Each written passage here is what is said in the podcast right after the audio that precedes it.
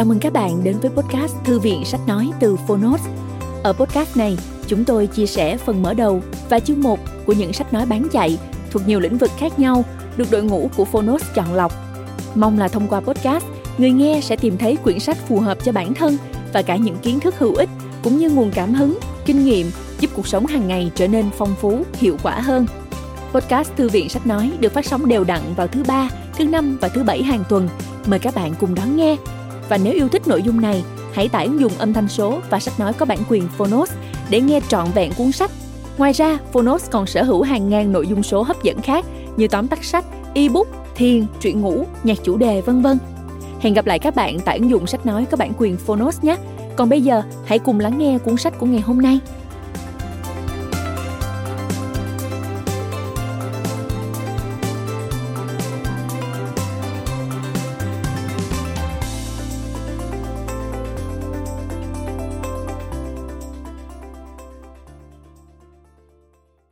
Bạn đang nghe từ Phonos.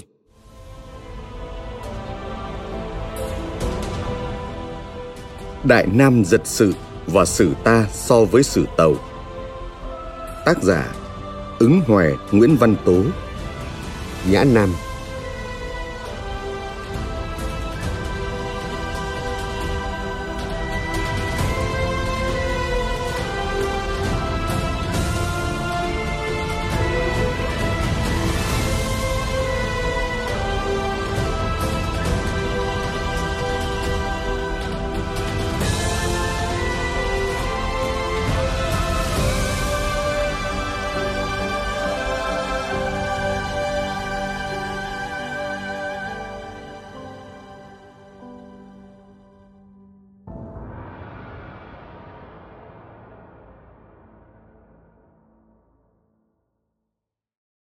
thay lời tựa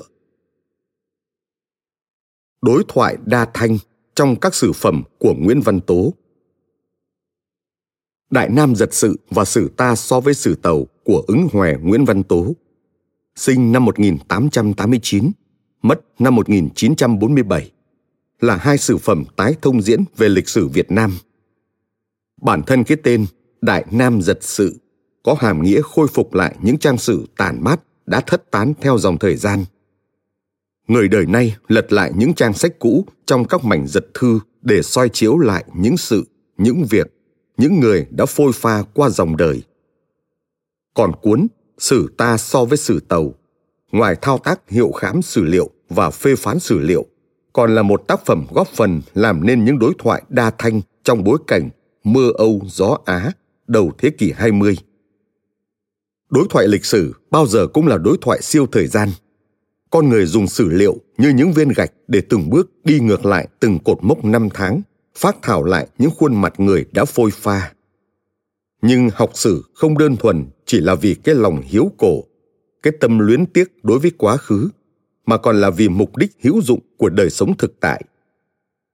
Các sử gia nho giáo dùng sử để chứng minh cho nguyên lý thường hằng trong kinh điển dĩ sử chứng kinh nhằm củng cố cho sự tồn tại chính đáng của các triều đại chép sử. Ở khía cạnh này, việc chép sử còn là để dĩ cổ chứng kim, hay nói cách khác là dùng những bài học lịch sử như là tấm gương để người đời soi chung về lẽ hưng vong đắc thất, những thịnh suy thời đại với thế thái nhân tình. Vì thế, hai tác phẩm của Nguyễn Văn Tố hiển nhiên là một đối thoại cổ kim hàm chứa trong đó còn có các chiều kích của đối thoại Bắc Nam và đối thoại Đông Tây nữa. Đó là những diễn ngôn đa thanh phức điệu, là âm hưởng vang dội từ những cuộc va chạm văn hóa và lịch sử. Trước khi đi vào những cuộc đối thoại trên, chúng ta thấy rằng Đại Nam giật sự cùng với sử ta so với sử tàu là những tác phẩm nghiên cứu sử liệu. Ta biết rằng Nguyễn Văn Tố là một nhà nho thông kinh sử đầm mình trong cái học Hán văn, đồng thời lại là người có học thức phương Tây được xây dựng trên cơ sở Pháp văn. Ông được coi là một trong tứ kiệt, Quỳnh, Vĩnh, Tố, Tốn, tức là Phạm Quỳnh, Nguyễn Văn Vĩnh, Nguyễn Văn Tố, Phạm Duy Tốn của trí thức Việt Nam đầu thế kỷ 20. Ông biên soạn hai cuốn sách này với thao tác chính yếu là giải đọc, phiên dịch sử liệu từ Hán văn sang Việt văn, đồng thời tiến hành các thao tác hiệu khám sử liệu, phê phán sử liệu. Nói thêm, Đại Nam Giật Sự là tuyển tập từ những bài viết của ông trên 73 số báo Chi Tân từ tháng 7 năm 1943 đến tháng 10 năm 1945. Còn sử ta so với sử tàu gồm các bài đăng trên 11 số báo thanh nghị từ tháng 4 năm 1944 đến tháng 3 năm 1945. Quay lại nội dung chính. Ta cũng biết, thời điểm tác giả biên soạn hai chuyên khảo này thì các bản dịch sử liệu Việt Nam hầu như chưa có. Thống kê các trích dẫn trong hai sử phẩm cho thấy Nguyễn Văn Tố là một nhà sử liệu tiên phong khi ông tiến hành phiên dịch và so sánh sử liệu nguyên cấp. Đó là các bộ sử và tư liệu Hán văn do người Việt Nam biên soạn, như Đại Việt Sử Ký Toàn Thư, Việt Sử Lược, Đại Việt Sử Ký Tiền Biên, Khâm Định Việt Sử, Thông Giám Cương Mục, Lĩnh Nam Di Thư, Việt Sử Tiêu Án, Hoàng Việt Giáp Tý Niên Biểu, Sĩ Vương Sự Tích, Đại Nam Nhất Thống Chí, Lĩnh Nam Trích Quái, Việt Điện U Linh, Tiền Biên Giã Sử, Nghệ An Thi Tập, Vân Đài Loại Ngữ, Việt Sử Khảo Lược, Đại Việt Sử Ký Cải Lương, Trung học Việt Sử Toát Yếu, Việt Nam Phong Sử, Việt Sử Lược Tứ Tự Kinh, Ngự chế Việt Sử Tổng Vịnh. Trong sự đối chiếu các tư liệu Hán văn của Trung Quốc như Thủy Kinh Chú, Tư Trị Thông Giám, Trần Thư, Việt Kiệu Thư, Thanh Nhất Thống Chí, Trần Thư, Tùy Thư, Nam Sử, Nguyên Hòa Quận huyện Chí, Thái Bình Hoàn Vũ Ký, Phương Dư Kỷ Yếu, Đường Thư, Lương Thư, Tống Sử, An Nam Chí Nguyên, Lĩnh Ngoại Đại Đáp, Dư Địa Lý Thắng, Ngô Lục, Lĩnh Biểu Lục Dị, Thông Điển, Tấn Thư, Tân Ngũ Đại Sử, An Nam Kỷ Yếu, Văn Hiến Thông Khảo, Thiếu Vi Thông Giám, Ngự Phê Thông Giám Thọ Lãm, Hán Thư. Ở thời điểm 1943-1945, việc một sử phẩm trích dẫn và đối chiếu các nguồn sử liệu Hán văn cho đến tận số trang nguyên bản là điều tương đối hiếm hoi trong bối cảnh từ chương chuyên cậy nhờ các bộ não cường ký. Đúng hơn, việc trích dẫn sử liệu rõ ràng đã chịu ảnh hưởng từ thao tác nghiên cứu của các học giả người Pháp ở Viện Viễn Đông Bắc Cổ. Đây là các công trình khảo cứu sử liệu đầu tiên hiện biết mang đậm chất thao tác luận với những xử lý vi tế của những chuyện bếp núc trong nghề. Ở khía cạnh này, nếu không quá lời, có thể coi ông là nhà sử học bản địa đầu tiên đặt nền móng cho bộ môn sử liệu học ở Việt Nam thời hiện đại. Điều đáng quý nữa là Nguyễn Văn Tố còn thực hiện công tác phê phán sử liệu.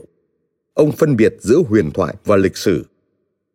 Ví dụ khi viết về bài sấm ngữ báo điểm cho việc nhà Lê mất, nhà Lý lên ngôi, được chép trong Đại Việt Sử Ký Toàn Thư và khâm định Việt Sử Thông Giám Cương Mục.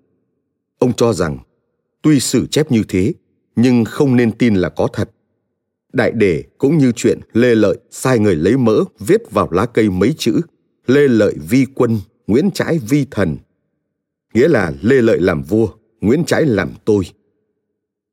Mặc dù chưa đề cập đến chuyện sấm ngữ, chỉ là một phương tiện truyền thông của người chiến thắng nhằm củng cố cho tính chính thống của phe giành quyền. Song tác giả đã có lý khi cho rằng việc tồn tại sấm ngữ trước các sự kiện lịch sử là điều không khả tín.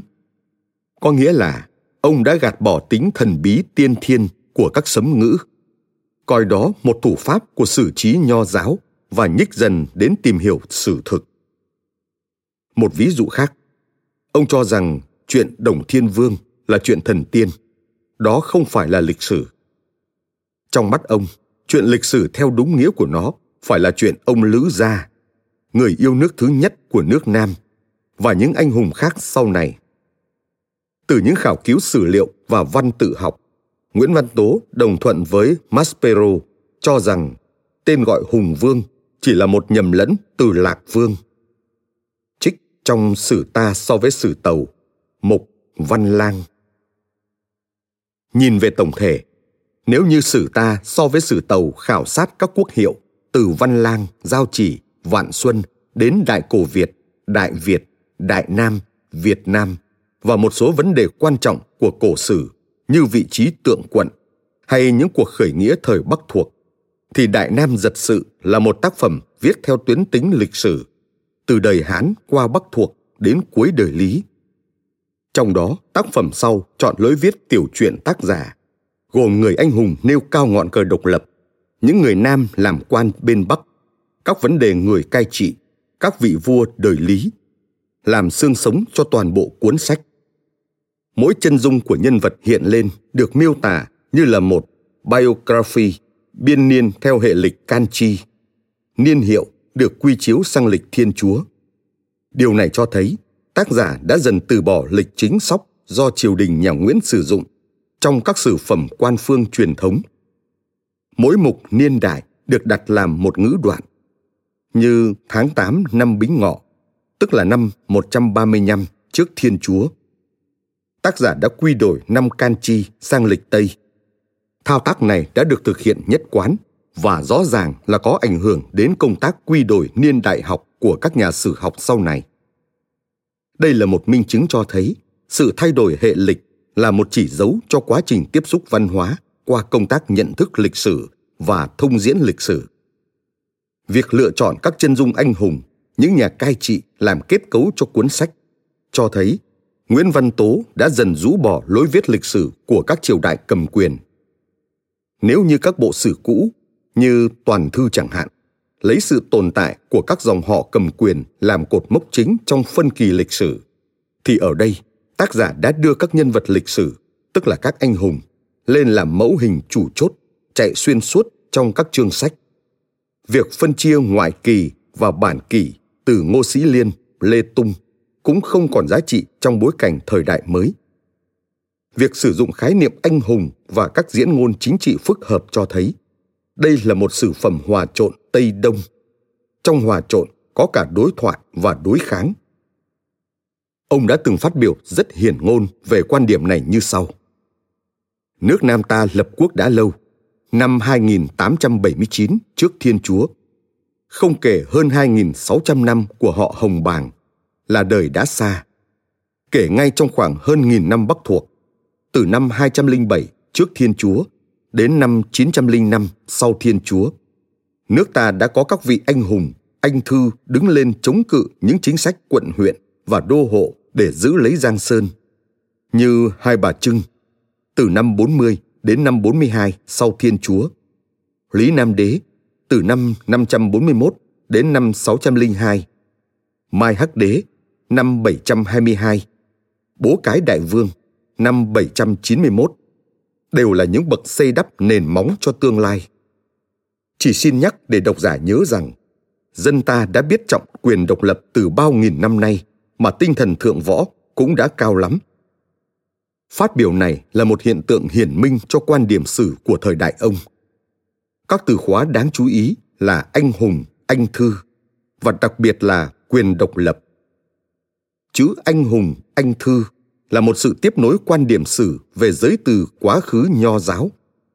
Còn chữ quyền độc lập là một từ khóa quan trọng của quan điểm sử được kiến tạo từ các học giả Pháp, từ Phan Bội Châu và các thế hệ Đông Du. Phát biểu trên của Nguyễn Văn Tố đồng thời cũng cho thấy ông đã bảo tồn tư tưởng nhận đồng lịch sử từ các nhà nho thời trung đại. Thời điểm lập quốc được ông xác nhận là 2879 trước Thiên Chúa. Quan điểm này là tiếp thu từ phần ngoại kỷ trong Đại Việt Sử Ký Toàn Thư, mà người định hình khung khổ là Ngô Sĩ Liên và các nhà nho thời Lê Sơ. Ngô Sĩ Liên, một sử thần thời Hồng Đức đã theo lệnh của Hoàng đế Lê Thánh Tông biên soạn lịch sử nước Đại Việt thịnh trị. Ông đã sáng tạo nên một truyền thống về thời Hồng Bàng để củng cố tính chính thống và lịch sử nền chính trị của triều đại mình. Với tư tưởng vô tốn Trung Hoa, ông đã thực hiện thao tác nhận đồng văn hóa, nhận đồng lịch sử và nhận đồng huyết thống. Lịch sử của Trung Hoa dài bao nhiêu, lịch sử Đại Việt dài đến đó. Nguồn gốc của người Việt được nối dài cho đến tận thần nông, đế đồi, đế thừa, đế minh, xuôi xuống đến Kinh Dương Vương, Lạc Long Quân và 18 đời hùng vương. Việc nhận đồng huyết thống, nhận đồng lịch sử như vậy là một thủ pháp chính trị trong thế đối ngoại Nam Bắc. Sử Bắc có gì, sử Việt có đó. Người Hoa Hạ có hàng ngàn năm văn hiến, thì người Đại Việt cũng có chế độ lễ nhạc tồn tại song song trong nhiều thế kỷ. Việc nhận đồng này chịu tác động của cơ chế sinh tồn và lý thuyết nho giáo. Nó được sử dụng như là một liều vaccine nhằm củng cố sức đề kháng của một cộng đồng người nhỏ bé, buộc phải sinh tồn bên cạnh một đế chế khổng lồ, luôn có tham vọng nuốt chừng các tiểu quốc bất đồng về văn hóa, văn hiến, văn minh trong nhiều thế kỷ. Ứng Hòa Nguyễn Văn Tố đã kế thừa tư tưởng và quan điểm của các nhà nho để viết tiếp những trang sử mà thời đại ông cần có. Việt Nam cuối thế kỷ 19, đầu thế kỷ 20 đã phải đối đầu với Pháp, một thế lực thực dân bành trướng còn mạnh mẽ hơn nhiều so với các triều đại Trung Hoa. Lịch sử nguồn gốc lâu dài được bảo lưu nhưng đã được tái cấu trúc dưới ngòi bút của ông. Các thế hệ lịch sử hiện lên dưới những gương mặt anh hùng những người đã nổi lên chống lại sự đô hộ của các triều đại phương Bắc. Ông đã liệt kê các bậc anh hùng như Hai Bà Trưng từ năm 40 đến năm 42, Lý Nam Đế từ năm 541 đến năm 602, Mai Hắc Đế năm 722, Bố Cái Đại Vương năm 791, để cho thấy một lịch sử đấu tranh chống giặc ngoại xâm của người Việt và để chứng minh rằng dân ta đã biết trọng quyền độc lập từ bao nghìn năm nay. Những dòng bút sử này thuật lại một lịch sử đối kháng Nam Bắc, nhưng đồng thời coi đó như là tiền lệ cho đối kháng hiện thời giữa người Việt và người Pháp. Cấu trúc xương sống của cuốn sách đã làm nên đối thoại đa thanh trong tác phẩm này. Ông dùng khái niệm người Nam đối lập với người Tàu, cũng như sử ta đối với sử Tàu. Và chính ở đây, cuộc đối thoại đã diễn ra rất phức tạp. Trong bài Đỗ Viện là người Nam hay người Tàu, ông đã có những diễn ngôn cụ thể về giống nòi trong mối quan hệ với quốc gia và quê cha đất tổ. Nguyên ủy Đỗ Viện làm quan ở Giao Châu, phần nhiều được coi là người Nam. Nhưng cháu của ông này là Đỗ Hoàng Văn, khi được vua Tàu triệu về thì có nói Ta ba đời cầm cờ tiết ở Giao Châu thường muốn thân hành sang đế đình. Ứng Hòe cho rằng, xem câu nói ấy cũng biết là vẫn nhớ quốc tịch và nhớ quê cha đất tổ. Ông phân tích tiếp, chữ quê cha đất tổ, sách Tây cắt nghĩa là cùng một đất nước, cùng một giống nòi, cùng một tiếng nói, cùng một lễ giáo, cùng một phong tục, cùng một quyền lợi, cùng một luật pháp, cùng một lịch sử. Có người đã bẻ rằng về nòi giống thì không cứ đồng chủng. Ví như nước Thụy Sĩ có nhiều giống người mà vẫn thành nước. Tiếng nói thì Bắc Mỹ nói tiếng Anh, Nam Mỹ nói tiếng Tây Ban Nha. Một phần Thụy Sĩ và tỷ lợi thì nói tiếng Pháp. Một phần nước Nga nói tiếng Đức. Như thế thì không cứ gì phải đồng âm mới là quê cha đất tổ. Tôn giáo cũng thế. Ngày xưa mới có tôn giáo quốc gia, chứ bây giờ thì khác tôn giáo là việc của cá nhân, không cứ phải theo cùng một tôn giáo mới là cùng một nước. Còn như phong tục, tuy là thiên lý đồng phong, nhưng khắp trong nước không thể giống nhau hết cả. Luật lệ và lịch sử cũng không cứ gì phải cùng nhau. Bởi thế, các nhà triết lý âu châu cho tám cái tương đồng ấy chưa có thể gọi là nước được. Phải cùng một tính tình, cùng một ý muốn mới gọi là nước. Ông renan gọi nước là một cái hồn, một mối tinh thần, tức như bây giờ gọi là quốc hồn. Đương khi bên tàu có loạn lục triều, phía nam có lâm ấp quấy nhiễu, thế mà ba ông cháu đỗ viện giữ được châu giao làm một cõi thái bình thịnh trị, thì dù là người tàu hay người nam cũng nên ghi chép. Nhan đề bài viết cho thấy dấu vết rõ nét quan điểm sử về nguồn gốc chủng loại. Đồng chủng, tức là giống nòi là một thuật ngữ mới được di thực vào Việt Nam bắt đầu từ sử phẩm của Phan Bội Châu năm 1906.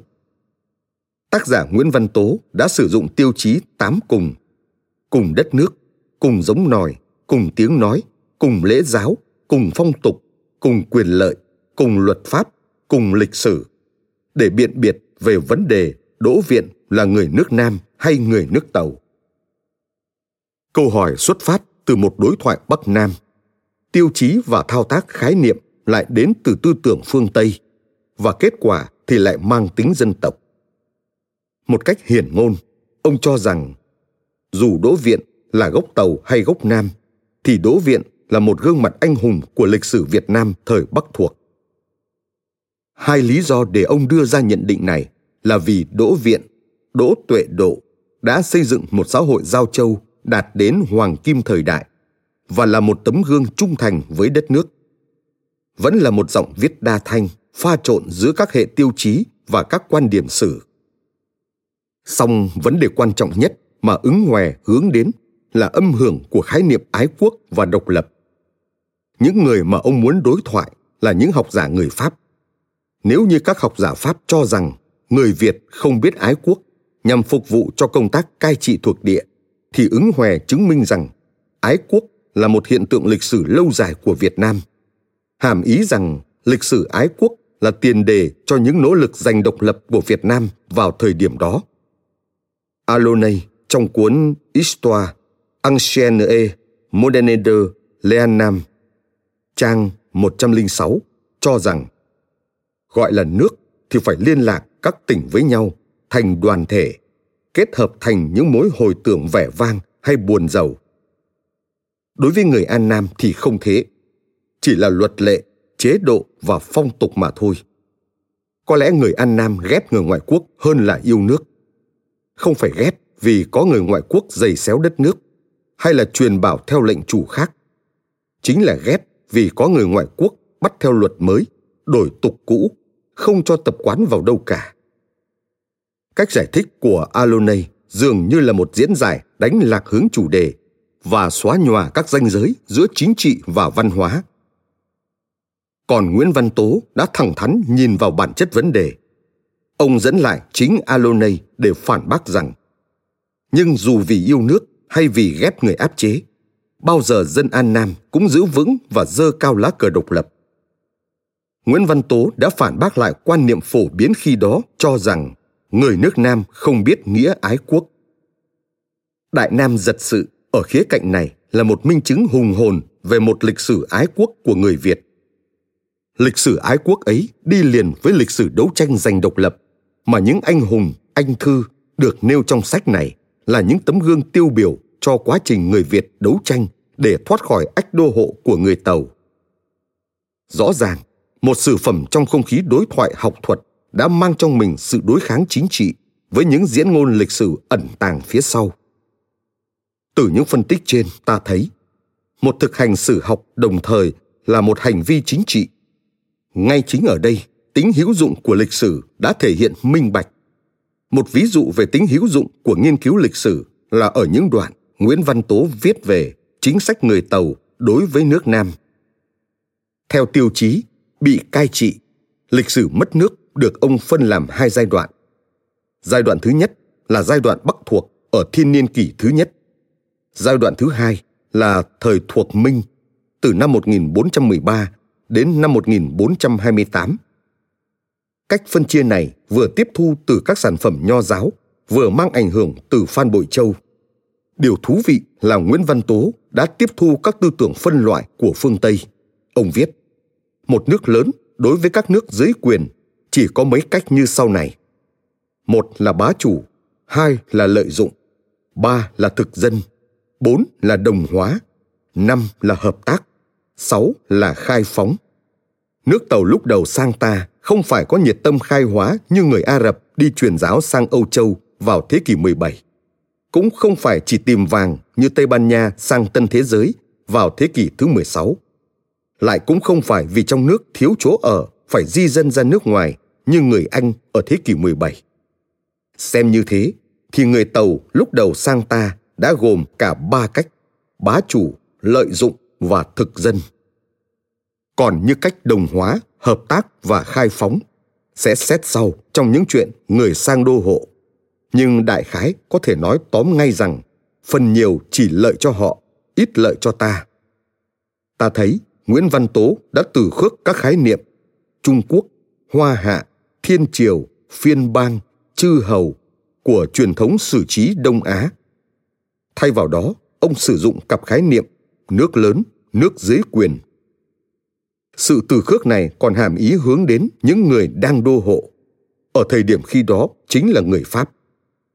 Tiếc rằng ông đã không có cơ hội để viết hết cuốn sử của mình. Có thể nói, Nguyễn Văn Tố đã sử dụng sử học để tái lập truyền thống đấu tranh giành độc lập và lịch sử ái quốc của người Việt. Đại Nam giật sự và sử ta so với sử Tàu là những đối thoại đa thanh giữa Nam với Bắc, giữa Đông với Tây, giữa cổ với Kim.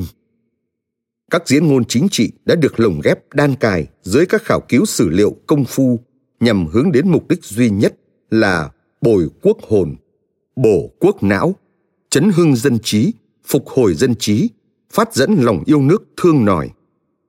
Tinh thần ái quốc của Nguyễn Văn Tố không chỉ thấm đẫm trong các trang sử bút mà còn thể hiện bằng cả sinh mệnh cá nhân và nhiệt huyết cuộc đời. Ông hy sinh năm 1947 trong giai đoạn đầu của cuộc kháng chiến chống Pháp, nhưng ngọn lửa ái quốc của ông còn truyền lại cho nhiều thế hệ sau này. Ứng Hòe Nguyễn Văn Tố hiện lên với tư cách là một nhà sử học ái quốc, dùng lịch sử để thay đổi lịch sử của đất nước, dùng lịch sử như là một công cụ chính trị và dùng cả sinh mệnh mình để cống hiến cho sự nghiệp đấu tranh giành độc lập dân tộc. Sau tròn 130 năm ngày sinh của Nguyễn Văn Tố, hai chuyên khảo Đại Nam giật sự cùng Sử ta so với Sử Tàu được tuyển tập và in lại như một sự vinh danh những đóng góp tiên phong của ông cho nền sử học nước nhà. Lần in này tập hợp các bài viết đã đăng trên hai tạp chí, Chi Tân với Đại Nam giật sự từ tháng 7 năm 1943 đến tháng 10 năm 1945 và Thanh Nghị với Sử ta so với Sử Tàu từ tháng 4 năm 1944 đến tháng 4 năm 1945. Cuối sách có đính kèm phần phụ lục ghi chi tiết các số báo có bài đăng để độc giả tiện theo dõi, tra cứu. Trong kho di sản Nguyễn Văn Tố, đây tuy chỉ là một phần trong số hàng trăm bài viết, hàng chục lĩnh vực mà ông tham gia, song đã cho thấy phần nào sức nghĩ, sức làm việc đáng nể của một đại trí thức đầu thế kỷ 20. Ứng Hòe Nguyễn Văn Tố Trân trọng giới thiệu cùng độc giả. Trần Trọng Dương. Tháng 1 năm 2019 Thượng nguồn Nhuệ Giang. Tử Liêm Cố huyện. Đại Nam giật sự.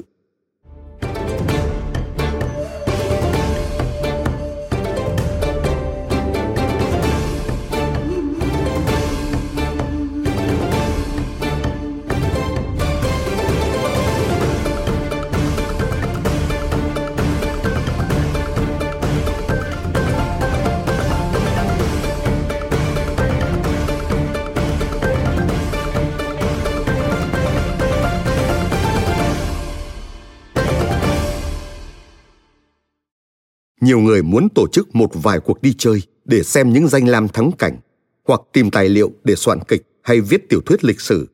Thường hỏi tôi về sự tích đền nọ, chùa kia và các chuyện danh nhân nước ta. Tôi xem những chuyện ấy đều có ý nghĩa, nên tôi lấy sách chữ nho dịch ra đây. Phần nhiều chưa ai chép ra quốc ngữ. Chép chuyện cốt cho dễ hiểu, nên tôi không so sánh sử ta, sử tàu, không tra xét tên người, tên đất chỉ chép cho thành chuyện để hiến độc giả một ít tài liệu mà xưa nay chưa ai chép đủ. Tuy có đoạn dườm già nhạt nhẽo, nhưng tôi cũng dịch cả để cho rõ thêm nguyên ủy từng việc. Ứng Hòe Nguyễn Văn Tố một Cù Hậu và Lữ Gia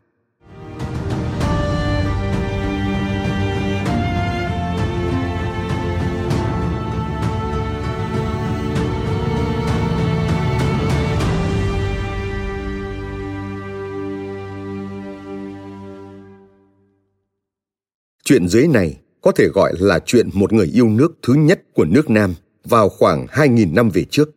Cứ theo tục truyền thì vị ái quốc thứ nhất là Đồng Thiên Vương, nhưng chuyện Đức Đồng Thiên Vương là chuyện thần tiên, chuyện ông Lữ Gia mới thật là chuyện lịch sử.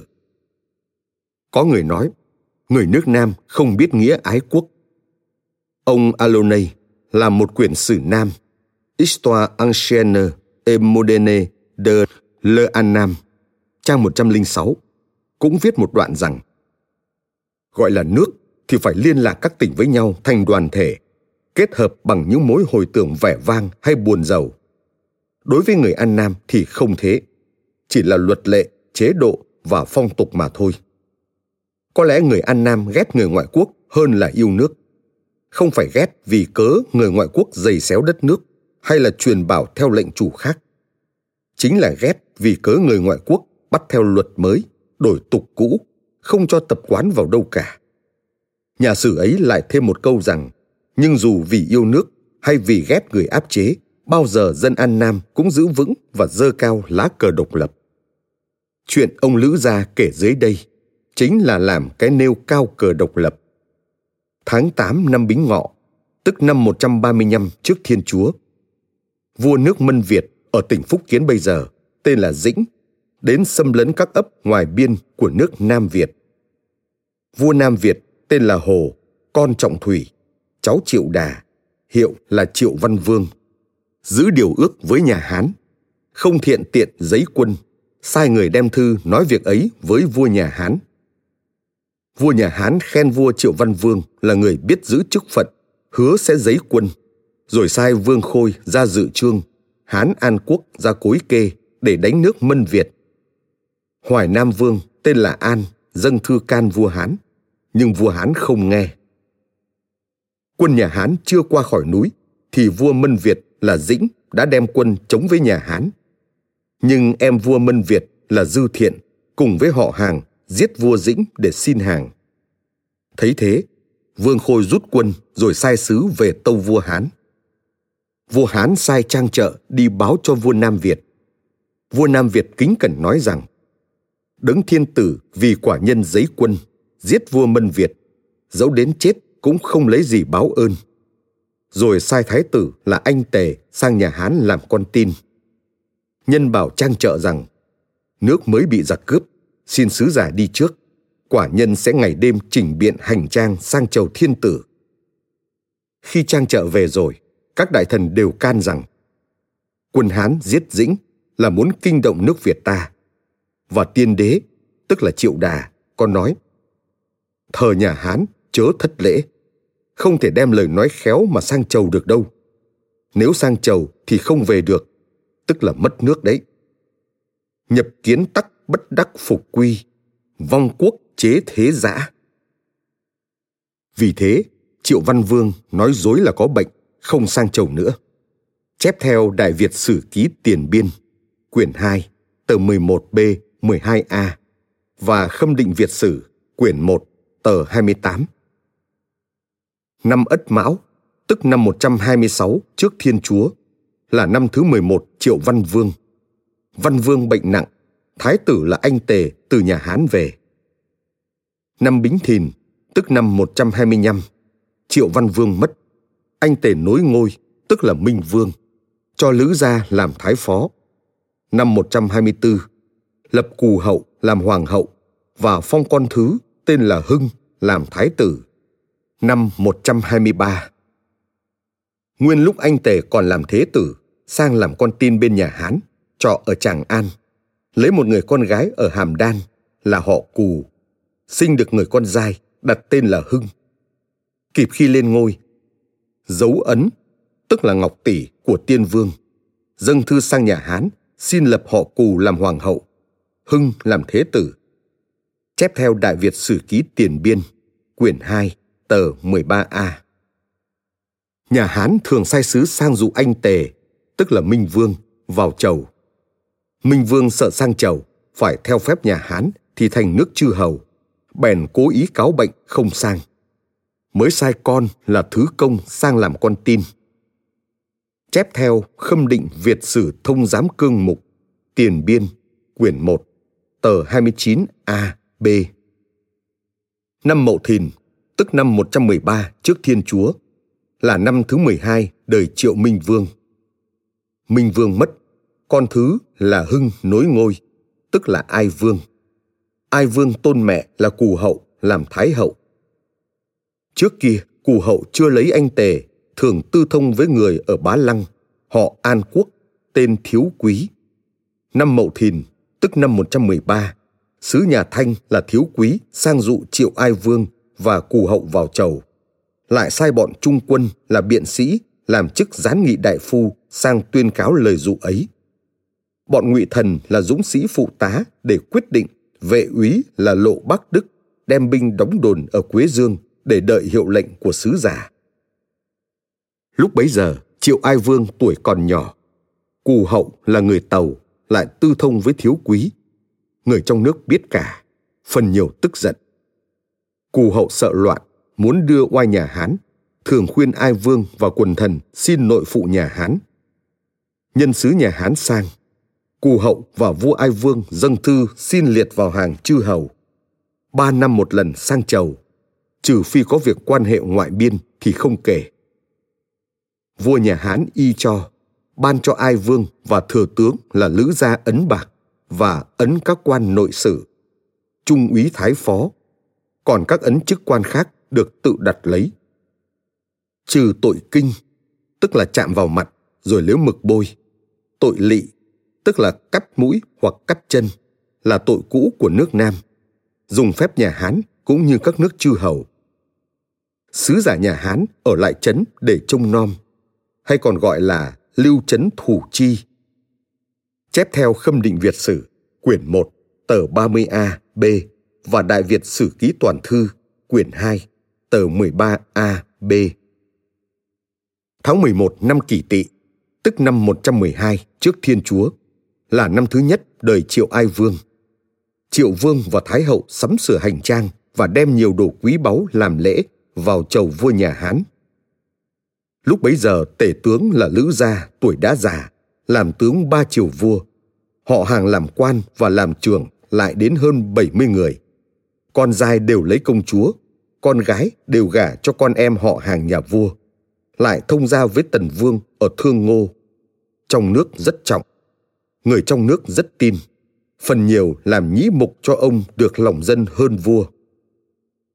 Chép theo Đại Việt Sử Ký Tiền Biên, quyển 2, tờ 14A. Ông thường can vua chớ nội thuộc nhà Hán, nhưng vua không nghe. Vì thế ông sinh lòng phản, thường cáo bệnh, không ra mắt sứ giả nhà Hán. Sứ giả đều chú ý đến Lữ gia, nhưng không thể giết nổi. Ai vương và cù hậu sợ bọn Lữ gia khởi sự trước, mới đặt tiệc rượu, mượn sứ giả nhà Hán quyền mưu giết bọn Lữ gia. Khi sứ giả uống rượu, các đại thần đều ngồi hầu. Sứ giả ngoảnh mặt phía đông, cù hậu ngoảnh mặt phía nam, ai vương ngoảnh mặt phía bắc, tể tướng là lữ gia và đại thần đều ngoảnh mặt phía tây. Em lữ gia là đầu tướng võ, đem quân đóng ngoài cung. Đang khi uống rượu, cù hậu hỏi lữ gia rằng nước Nam Việt nội thuộc tàu là lợi cho nước, tướng quân không thuận là cớ sao? Hỏi thế để kích lòng giận của sứ giả nhà Hán sứ giả do dự, chưa dám khởi sự. Lữ gia thấy khác ý, liền đứng dậy đi ra. Cù hậu giận toàn lấy giáo đâm lữ gia, nhưng ai vương ngăn được. Lữ gia đi về, chia quân của em đem về nhà, rồi cáo bệnh, không chịu ra mắt vua và sứ giả. Ngầm mưu với các đại thần để khởi sự. Ai vương vốn không có ý giết lữ gia. Lữ gia biết, cho nên để đến vài tháng không khởi sự một mình cù hậu muốn giết lữ gia nhưng sức không làm nổi vua tàu nghe tiếng lữ gia không theo mệnh lệnh ai vương vào cù hậu thì hèn yếu không làm gì nổi sứ giả thì nhát không quyết định chép theo đại việt sử ký toàn thư và tiền biên quyển 2, tờ 14, 15. Lại cho mẹ con Triệu Vương đã bằng lòng nội thuộc. Chỉ có một mình Lữ Gia không chịu. Như thế thì không đủ cớ để đem quân đến đánh muốn sai Trang Sâm đem hai nghìn quân đi sứ. Trang Sâm tâu rằng, đem người giỏi đi, vài người cũng đủ. Đem người võ dũng đi, hai nghìn không làm gì. Từ chối không nhận. Vua Hán bèn bãi chức của Trang Sâm. Tướng cũ ở Tề Bắc là Hàn Thiên Thu hăm hở tâu rằng một nước Việt con con như thế lại có vua và thái hậu làm nội ứng chỉ có một mình thừa tướng là lữ gia ngang trái tôi xin đem 300 dũng sĩ, thế nào cũng lấy được đầu lữ ra để báo ơn. Vua Hán mới sai Hàn Thiên Thu cùng với em cù hậu là cù nhạc hoặc là lạc đem hai nghìn người vào cõi nước ta. Lữ gia bèn hạ lệnh rằng vua còn nhỏ, thái hậu vốn người tàu lại cùng với sứ tàu tư thông chỉ muốn nội thuộc với tàu đem hết của báu của tiên vương dâng cho nhà hán để nịnh hót nhiều người nam đi theo đến tràng an bị bán làm đầy tớ cho quân giặc. Chỉ lấy cái lợi một lúc, không đoái đến xá tắc họ triệu, không có lo xa muôn đời. Rồi cùng với em, đem quân đánh giết ai vương vào cù hậu, giết hết sứ giả nhà hán, sai người báo tin cho tần vương ở thương ngô và các quận ấp. Lập con trưởng của triệu minh vương là kiến đức vệ dương hầu lên làm vua, tức là vệ dương vương con người vợ nam việt chép theo khâm định việt sử quyển 1 tờ 31A 32B và Đại Việt Sử Ký Toàn Thư và Tiền Biên, quyển 2, tờ 15. Năm canh ngọ, tức năm 111 trước Thiên Chúa, khi Lữ Gia đã lập kiến đức lên làm vua, thì quân của Hàn Thiên Thu đã vào cõi đánh phá các ấp nhỏ. Lữ gia bèn mở đường mang lương ăn, cách phiên ngung 40 dặm, tức là kinh đô của họ Triệu, bây giờ thuộc Quảng Đông. Đem quân đón đánh Hàn Thiên Thu, giết được, sai người đóng hòm, gói cờ sứ tiết nhà Hán, đưa về cửa ải, khéo nói để tạ tội, rồi đem quân giữ nơi hiểm yếu. Vua nhà Hán nghe tiếng, sai phục ba tướng quân là Lộ Bắc Đức đem quân ra Quế Dương xuống Hoàng Thủy. Theo Đại Việt Sử Ký Tiền Biên, quyển 2, tờ 15B thì là Nhạn Thủy. Lâu thuyền tướng quân là Dương Bộc đem quân ra dự trương xuống Hoành Bồ. Qua thuyền tướng quân là Nghiêm và hạ lại tướng quân là Giáp ra Linh Lăng xuống Ly Thủy đến Thương Ngô. Chỉ Nghĩa Hầu là Quý, Dạ Lang là tên một tộc người xuống sông Tường Kha đều họp ở phiên ngung. Chép theo Đại Việt Sử Ký Toàn Thư và Tiền Biên quyển 2, tờ 15. Lúc bấy giờ, chỉ Nghĩa Hầu lấy quân Nam Di sang đánh. Lan quân sợ vua tàu bắt người già yếu đi xa sang nước láng giềng, tức là nước Nam. Bàn làm phản, giết sứ nhà Hán.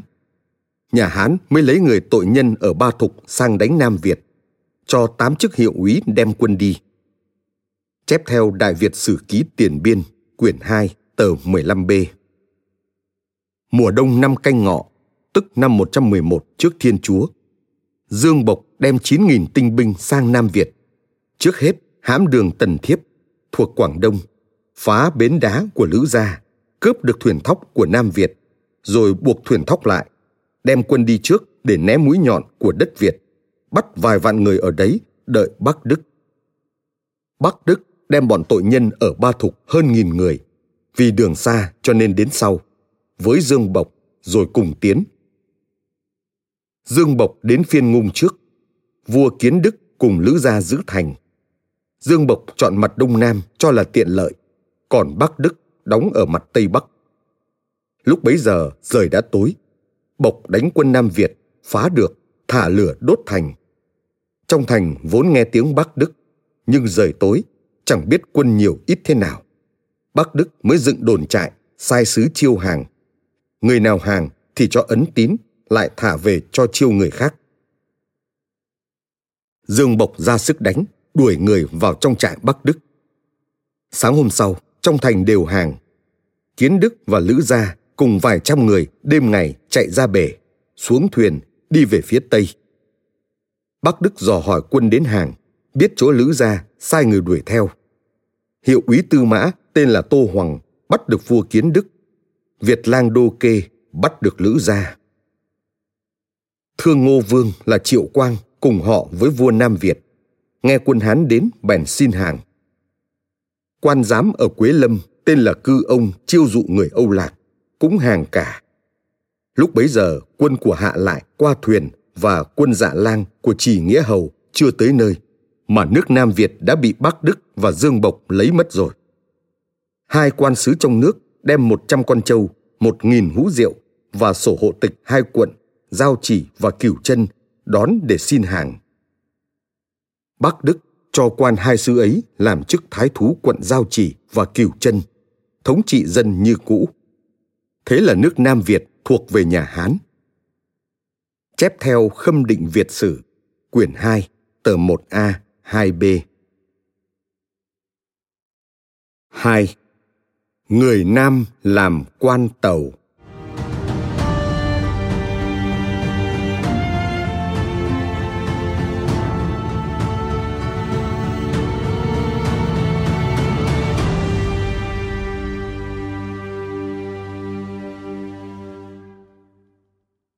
Người Nam làm quan tàu thì nhiều, song có bốn ông có thể làm tiêu biểu cho hai cái quan niệm khác nhau. Bốn ông ấy là Lý Tiến, Lý Cầm, Lý Ông Trọng và Khương Công Phụ. Lý Tiến làm thứ sử châu Giao về đời Hán. Thứ sử là quan đầu tỉnh. Nước ta bấy giờ cũng như một tỉnh của Tàu, cho nên thứ sử châu Giao cũng như ông vua nước Nam về sau. Lý Tiến là người nước Nam, lại được thống trị nước Nam vào thời Bắc thuộc. Thật là một việc ít có. Lý Cầm cũng là người nước Nam, thì lại làm đến ti lệ hiệu úy nước Tàu, tức như thủ tướng bây giờ. Hai ông thường xin với vua quan nước Tàu cho nhân tài nước ta được tuyển cử ngang với nhân tài nước Tàu. Sau kết quả, vua Tàu cho một người mậu tài, tức là tú tài bây giờ, làm quan lệnh tức chi huyện Hạ Dương. Một người hiếu liêm, tức là cử nhân, làm quan lệnh lục hợp. Và Trương Trọng làm thái thú Kim Thành. Thế là cách đây 1750 năm, nước ta đã có người biết trọng quyền lợi của mình. Tuy sinh vào thời Bắc thuộc mà đã biết đòi lấy quyền ngang hàng, tức như ta nói bình đẳng bây giờ. Còn như Lý Ông Trọng và Khương Công Phụ cũng là người nước Nam làm đến thủ tướng bên tàu. Tuy có sự nghiệp vẻ vang, nhưng chỉ lợi cho nước người mà thôi, không ích gì cho nước mình cả. Vì thế mới có câu ca dao rằng Gáo vàng đem múc giếng Tây, khôn ngoan cho lắm, tớ thầy người ta. Tức là chê hai ông, tuy tài giỏi, được ví như gáo vàng, mà làm quan với tàu, được ví như giếng Tây. Thực là uổng phí cái đời thông minh xuất chúng. Gần đây có ông thượng thư chí sĩ Nguyễn Văn Mại, đỗ phó bảng khoa kỳ xỉu, tức là năm 1889, khi còn làm bố tránh Thanh Hóa, năm 1914, có chép những câu ca dao là một quyển gọi là Việt Nam Phong Sử. Đến câu gáo vàng lại có ý bênh vực ông Lý Ông Trọng và Khương Công Phụ, cho hai ông là biết tùy thời. Tôi dịch một đoạn bài bàn của ông Mại ở dưới này. Nước ta non sông Trung Đúc hào kiệt sinh ra thời nào cũng có. Như ông Lý Ông Trọng và ông Khương Công Phụ đều là người nước Nam mà làm quan tàu. Những bậc thức giả bấy giờ có ý bất mãn, cho nên đặt câu ca dao này để chê. Gáo vàng mà múc nước giếng Tây, nghĩa là dùng vào chỗ không đáng dùng. Tuy vậy, nhân tài phải tùy thời, tùy chỗ mà lập công danh. Nước ta nội thuộc với tàu đã thành một thế đại, tức là từ nhiều thế kỷ. Nếu câu nệ vào chữ nô lệ thì rồi cùng với cỏ cây cũng nát. Như tử thức, đạo hạnh, ích gì cho người nước ta? Nếu tự sinh hùng tài mà làm việc xung đột thì thời chưa làm được, thế chưa làm nổi. Cũng đến như Thúc Loan, tức Mai Hắc Đế, bố cái, tức là Phùng Hưng mà thôi. Như hai ông họ Lý, họ Khương, thật là người biết nghĩa tùy thời làm cho công nghiệp hiển hách ở Bắc Triều, tỏ ra rằng nước Nam cũng có người giỏi. Còn như ông Lý Tiến người Nam mà cai trị nước Nam, ông Lý Cầm người nước Nam mà tiến người nước Nam sang làm quan tàu, thì tuy là thần phục Bắc Triều mà có gì phụ nước Nam đâu. Người đặt câu ca dao này đối với hai ông họ Lý, họ Khương, thật là nông nổi. Đó là ý riêng của ông Mại chứ phần đông quốc dân đều chê Lý Ông Trọng và Khương Công Phụ, mà khen Lý Tiến, Lý Cầm. Tiếc rằng chỉ thấy chép có một đời Lý Tiến làm thứ sử châu Giao, sau lại về tay người Tàu. Nhưng cũng nhờ thế mà sau người tàu có cử người sang làm quan cũng phải cử người giỏi như sĩ nhiếp đào hoành vân vân. Nếu thứ sử mà tham khắc như tiêu tư, thì có những người như lý bôn đứng lên chống cự, mà chính lý bôn cũng làm quan với tàu. Về đời nhà lương, như bốn ông tôi kể dưới này. Bắt đầu kể chuyện lý tiến, lý cầm là người đáng để cho nước ta đời nào cũng phải lấy làm gương. Quê ở cao hưng, quận giao chỉ, lý tiến là người thông kinh chuyện lúc đầu bổ chức công tào tức là lại mục bây giờ ở quận giao chỉ dần thăng đến chức kỵ đô úy năm Vĩnh Hòa thứ hai, tức năm 137 sau Thiên Chúa. Có lẽ khâm định Việt sử, quyển 2, tờ 28A chép nhầm. Chính là năm Quang Hòa thứ hai, tức năm 179 sau Thiên Chúa. Kinh Man, tức là người Man ở Kinh Châu, làm phản. Vua Tàu sai Lý Tiến làm thái thú quận Linh Lăng để dẹp. Đến năm Trung Bình thứ tư, tức năm 187, thay giả tung tức giả mạnh kiên làm thứ sử châu giao. Nhân xin vua tàu cho nhân tài châu giao theo lệ cống sĩ các châu trung quốc được sang tàu thi. Vua hán ban chiếu y cho.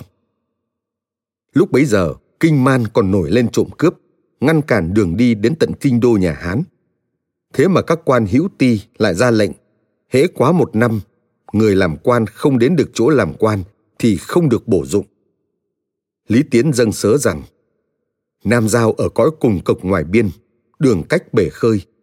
Đi việc quan phần nhiều trở ngại, sóng gió bất kỳ, không nên cùng với các châu Trung Quốc theo hạn ấy. Vì thế, từ bấy giờ, hễ ai sang Giao Châu mà qua một năm chưa đến nơi, cũng vẫn được bổ dụng như thường. Lý Tiến lại dâng sớ rằng, khắp nơi bãi bể đều là bầy tôi vua Nay những người đỗ làm quan ở triều đình đều là kẻ sĩ các châu Trung Quốc, nhưng chưa từng thấy nhà vua tưởng lệ cho những người phương xa. Lời lẽ rất là cảm thiết, phần nhiều viện dẫn chứng cớ rõ ràng. Theo lệ cũ, những người nước ta đỗ hiếu liêm, tức là cử nhân, mậu tài, tức là tú tài, được bổ chức trưởng lại ở châu mình, chứ không được bổ làm quan các châu Trung Quốc. Lý Tiến dâng sớ rằng những người nam mới đỗ hiếu liêm xin cho ngang với bác sĩ nhân tài 12 châu bên tàu. Các quan hiếu ti sợ người phương xa hay nói dối hoặc phỉ báng trung triều nên không cho. Chép theo An Nam Chí Nguyên, quyển 3, trang 174 và Khâm định Việt Sử, quyển 2, tờ 28A, B. Lúc bấy giờ, nước ta có lý cầm người giao chỉ làm túc vệ ở đài tức như thị vệ ở điện nhà vua. Đón người làng là lũ bốc long năm sáu người. Nhân ngày tết nguyên đán các nước về chầu vua tàu. Bọn bốc long phủ phục ở điện đình tâu rằng ơn vua không đều nghĩa là hoàng ân bất quân. Các quan hỏi cớ sao? Lý cầm nói, nước nam việt ở xa không được rời che đất trở, cho nên mưa ngọt không xuống, gió mát không bay. Lời lẽ rất khẩn khổ. Vua tàu ban chiếu yên ủi, rồi cho một người mậu tài nước ta làm quan lệnh hạ dương, một người hiếu liêm nước ta làm quan lệnh lục hợp sau lý cầm làm quan đến tư lệ hiệu úy tức là tể tướng trương trọng làm thái thú kim thành xem như thế thì nhân tài nước ta được tuyển cử ngang với người tàu bắt đầu từ lý tiến lý cầm chép theo đại việt sử ký toàn thư quyển 3 tờ 9A. Nhưng khâm định Việt sử lại dẫn một đoạn nói Trương Trọng làm quan nhà Hán trước Lý Tiến, Lý Cầm. Đoạn ấy như sau này. Lĩnh Nam Di Thư chép Trương Trọng người hợp phố là người chăm học, khéo nói, được người lĩnh, tức các tộc người ở phía nam núi Ngũ Lĩnh, biểu tôn làm sĩ vọng. Quan thứ sử bấy giờ cử làm tùng sự Nhật Nam. Khi đem sổ hộ tịch vào dâng vua tàu, tức là Minh Đế, vua trông người bé nhỏ lấy làm ngạc nhiên, hỏi rằng tiểu lại quận nào kia. Trương Trọng cãi lại rằng tôi là kẻ lại ở Nhật Nam, không phải tiểu lại. Bệ hạ muốn được người có tài, hay chỉ cân xương đo thịt? Vua khen lời thưa ấy là phải. Nhân ngày nguyên đán triều hội, vua hỏi, tên là quận Nhật Nam có phải đứng phía bắc trông mặt rời không? Trương Trọng thưa rằng, trong quận có tên Văn Trung, nghĩa là trong mây, Kim Thành, nghĩa là thành vàng, chưa chắc có mây thực, vàng thực. Quận Nhật Nam cũng thế, không thật mặt rời mọc phía nam, cũng mọc ở phía đông, khí hậu ấm áp, trông bóng mặt rời cũng vừa phải. Quan dân ở đâu tùy tình, đông tây nam bắc, ngoảnh mặt hướng nào cũng được. Vua càng trọng, ban cho vàng bạc. Xét sách lĩnh nam di thư chép đến đời hoàn đế. Có người ở lệ phố tên là Từ Trung. Ngày thường hay ví với Trương Trọng. Vậy thì Trương Trọng là người đời Minh Đế nhà Hán. Chắc chắn không ngờ. Và Lý Tiến làm thứ sử lại ở sau Trương Trọng, cách nhau đến vài mươi năm. Sử cũ Có lẽ khâm định Việt sử ám chỉ bộ Đại Việt Sử Ký Toàn Thư, quyển 3 tờ 9A, lại chép. Sau Lý Cầm làm quan đến chức tư lệ hiệu úy, Trương Trọng làm thái thú Kim Thành, bắt đầu từ Lý Tiến. Thế là nhận nhầm Minh Đế nhà Hán, từ năm 58 đến năm 74, làm Minh Đế nhà Tấn, từ năm 227 đến năm 239. Dịch trong Đại Việt Sử Ký Tiền Biên, quyển 2, tờ 27A, 28A. Dù Dương Trọng làm quan với Tàu trước Lý Tiến, song cũng chỉ là học giỏi, nói khéo mà được vua Tàu dùng, chứ chưa nhất định có lệ người Nam được làm quan Tàu như lời xin của Lý Tiến, Lý Cầm. Vậy thì Lý Tiến, Lý Cầm vẫn là người có công với nước ta, vì đã biết đòi quyền lợi cho người trong nước. Hai chuyện chép dưới này là chuyện Lý Ông Trọng và chuyện Khương Công Phụ. Chuyện Lý Ông Trọng hình như là chuyện thần tiên. Nếu có Lý Ông Trọng thật thì cũng đáng khen là người trí khí anh hùng, vì đang là một tên phu làm sâu cho làng, bị người đầu phụ đánh mà tức giận, bỏ nhà, bỏ nước, đi học, làm quan. Đến khi chết hãy còn nổi tiếng ở nước người. Nhưng ngoài câu chuyện thần tiên ra, không thấy sách chép có công gì với nước ta cả. Còn như Khương Công Phụ và em là Khương Công Phục đều đỗ tiến sĩ đời đường thì chỉ là người học giỏi mà thôi. Đã không có ích gì cho nước ta, lại còn bán trực mua danh, làm cho ai cũng phải chê. Có người nói, Khương Công Phụ là người Tàu, nên không ích gì cho nước ta. Nhưng xem thấy quyển sử ta, đều thấy là người cửu chân.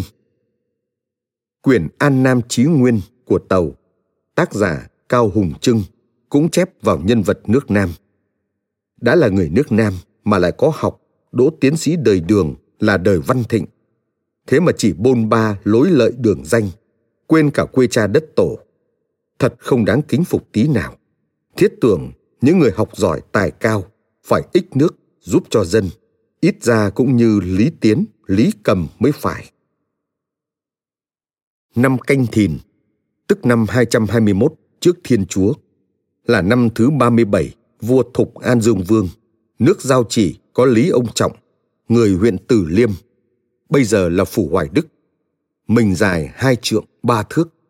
Lúc nhỏ sang ấp láng giềng, đi phu, bị trưởng quan đánh. Đây là chép theo Đại Việt Sử Ký Toàn Thư, quyển 1, tờ 8A. Còn Đại Việt Sử Ký, quyển 1, tờ 12A. Chép Lý Ông Trọng là người khí chất đoan trọng, khác với người thường. Lúc nhỏ làm huyện lại, bị đốc biêu đánh. Ông than rằng, người ta sinh ra ở đời lại chịu như thế ư.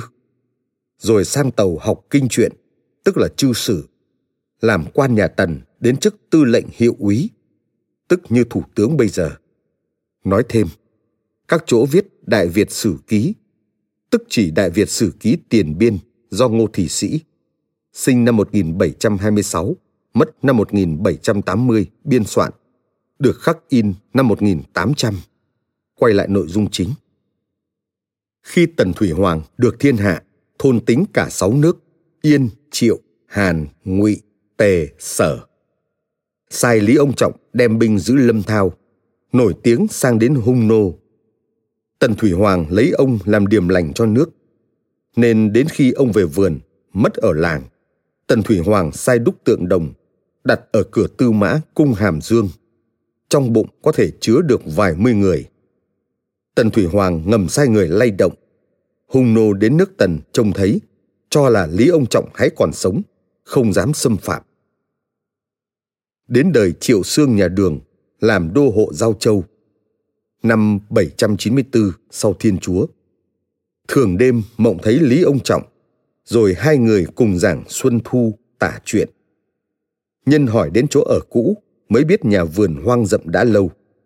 Triệu Sương bèn dựng đền thờ, sai người đứng tế. Khi Cao biển đánh Nam Chiếu, tức năm 865, Lý Ông Trọng thường hiển ứng giúp đỡ.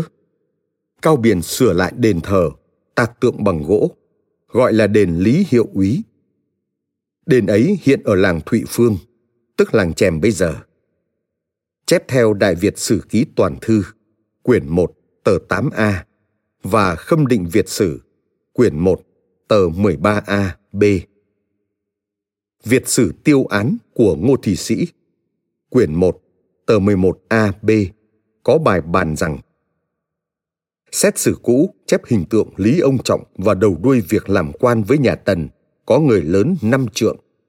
Hồ Mẫu Kính nói, đất 500 năm tất có người lạ to lớn, mà lúc bấy giờ người nước ta làm quan với nhà Tần, hoặc cũng có người to lớn chăng? Nên nhân tên là ông Trọng, ngoại sử mới dẫn vào để cho câu chuyện hóa thực. Đến như việc lập công ở dị vực, người Tần đúc tượng để dọa hung nô cũng chưa chắc có. Vì từ Tần, Hán về sau, cung điện nhà vua phần nhiều có tượng người, tượng ngựa để chấn áp. Như nhà Tần đúc 12 người vàng, không có tên gọi. Vua Ngụy muốn rời kinh đô sang đất nghiệp, nặng không chuyển nổi, mới phát động đúc ba người gọi là ông Trọng, bày ở cửa tư mã, và chỗ đàn miếu đình Thiên Thu xuất từ ở Thủy Kinh Chú có hai ông Trọng bằng đá đối nhau. Thế thì cái tên gọi là ông Trọng cũng như tên thần Phi Liêm. Sau vì lý ông Trọng linh thiêng nên phụ hội cho câu chuyện có vẻ thần kỳ. Khương Công Phụ, người xã Sơn Ổi, huyện Yên Định, quận Cửu Chân. Cha là Đĩnh, em là Công Phục, đều đỗ tiến sĩ đời đường. Công Phục làm quan đến Bắc quận Thái Thú. Theo Đại Việt Sử Ký Toàn Thư, quyển 5, tờ 6A, chép làm đến Bắc Bộ Thị Lang. Công Phụ hay làm văn, có bài Bạch Vân Chiếu Xuân Hải, tức là mây trắng chiếu bể xuân, được đời đường tôn làm kiệt tác. Chép theo Việt Sử Tiêu Án, quyển 1, tờ 46A. Công phụ đỗ tiến sĩ đời vua Đức Tông nhà Đường từ năm 780 đến năm 802. Đại Việt Sử Ký Toàn Thư, quyển 5, tờ 5A, chép công phụ làm quan từ năm Hưng Nguyên thứ nhất, tức năm 784. Bổ chức hiệu thư lang, vì bài chế sách khác thường, được bổ chức tả thập di hàn lâm học sĩ. Chép theo An Nam Chí Nguyên, quyển 3, trang 178, Đại Việt Sử Ký Toàn Thư, quyển 5, tờ 5A, chép là hữu thập di. Theo lệ đủ niên hạn phải thuyên chuyển, nhưng vì ông còn mẹ nên được ăn lộc ở nhà nuôi mẹ. Ông xin giữ chức tham quân tào hộ ở Kinh Triệu. Vốn người có cao tài nên mỗi lần ra mắt vua thường tâu bày rõ ràng. Vua Đức Tông quý trọng. Khi Chu Thử về Kinh Sư, công phụ can Đức Tông rằng bệ hạ nếu không đãi Chu Thử một cách rộng rãi, chi bằng giết đi, còn hơn nuôi hổ để thêm lo về sau. Vua không nghe. Được ít lâu, kinh sư nổi loạn. Vua Đường chạy ra cửa Uyển Bắc. Công phụ nắm cương ngựa can rằng Chu Thử đã từng cầm quân ở Kinh Nguyên, thu phục được lòng dân. Hôm nọ vì Chu Thao làm phản, Chu Thử bị mất binh quyền, hóa cho nên ngày thường vẫn đem lòng phẫn uất. Nay xin bắt Chu Thử đi theo, chớ để bọn hung đồ lợi dụng. Trong khi thẳng thốt, vua đường không kịp nghe. Khi vua đã ra khỏi kinh thành, muốn dừng lại ở phượng tường để nương tựa vào trương giật. Công phụ tâu rằng, Trương giật tuy là người bầy tôi đáng tin, nhưng lại là quan văn. Và quan quân của Trương giật coi đều là bộ thuộc của Chu Thử. Một mai quân ở Ngư Dương đột khởi, nếu thẳng tới kinh nguyên làm loạn, thì không phải kế vạn toàn của bệ hạ. Vua bèn đi phụng thiên. Có người nói, Chu Thử làm phản, xin vua phòng giữ. Lư Kỷ tâu rằng, Chu Thử là người trung trực đốc thực, cớ gì lại nói là làm phản, để hại đến lòng đại thần. Tôi xin đem một trăm miệng bảo lĩnh. Vua biết quần thần phần nhiều khuyên Chu Thử đem xa giá đón vua, mới ban chiếu các đạo binh đóng trại cách thành một xá. Công phụ nói, đấng vương giả không nghiêm việc võ bị, làm sao trọng được oai linh. Nay quân cấm lữ ít, mà sĩ mã ở cả ngoài, chính là nguy cho bệ hạ. Vua nói rằng phải, rồi triệu tất cả các quân vào trong. Quân Chu Thử quả nhiên đến, y như lời công phụ nói. Vua mới thăng công phụ chức gián nghị đại phu, đồng trung thư môn hạ bình trương sự, tức là tể tướng. Khi xưa, vua Đức Tông rời đến đất Lương, trưởng nữ là Đường An công chúa bị mất ở giữa đường. Vua muốn dựng tháp để hậu táng. Công phụ can rằng tôi thiết nghĩ Sơn Nam không phải là đất Tràng An, nên kiệm ước đề phòng khi nguy cấp. Vua bảo Lục Trí rằng, công phụ muốn sửa điều nhầm lỗi của trẫm, ấy là cầu danh đó. Lục Trí tâu rằng, chức công phụ là phải can ngăn. Nếu nhà vua có lỗi mà công phụ sửa chữa được, chính là phải đấy. Vua nói rằng, không phải thế, công phụ muốn bán trực mua danh rồi đổi công phụ xuống chức thái tử tả thứ tử. Khi mẹ công phụ chết đã hết tang, công phụ lại khai phục chức hữu thứ tử, nhưng lâu năm không được lên chức.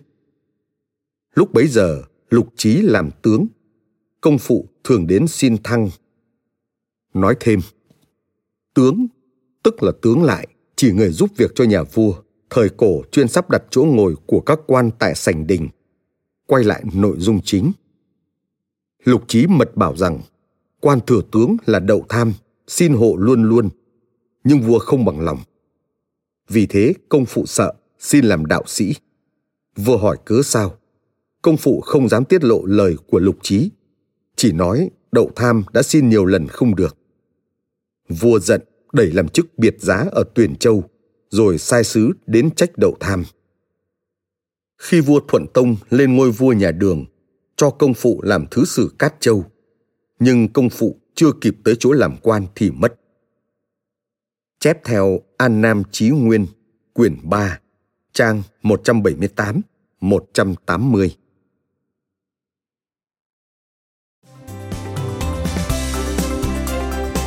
Cảm ơn các bạn đã lắng nghe podcast Thư viện Sách Nói. Podcast này được sản xuất bởi Phonos – ứng dụng sách nói có bản quyền và âm thanh số dành cho người Việt. Hẹn gặp lại ở những tập tiếp theo.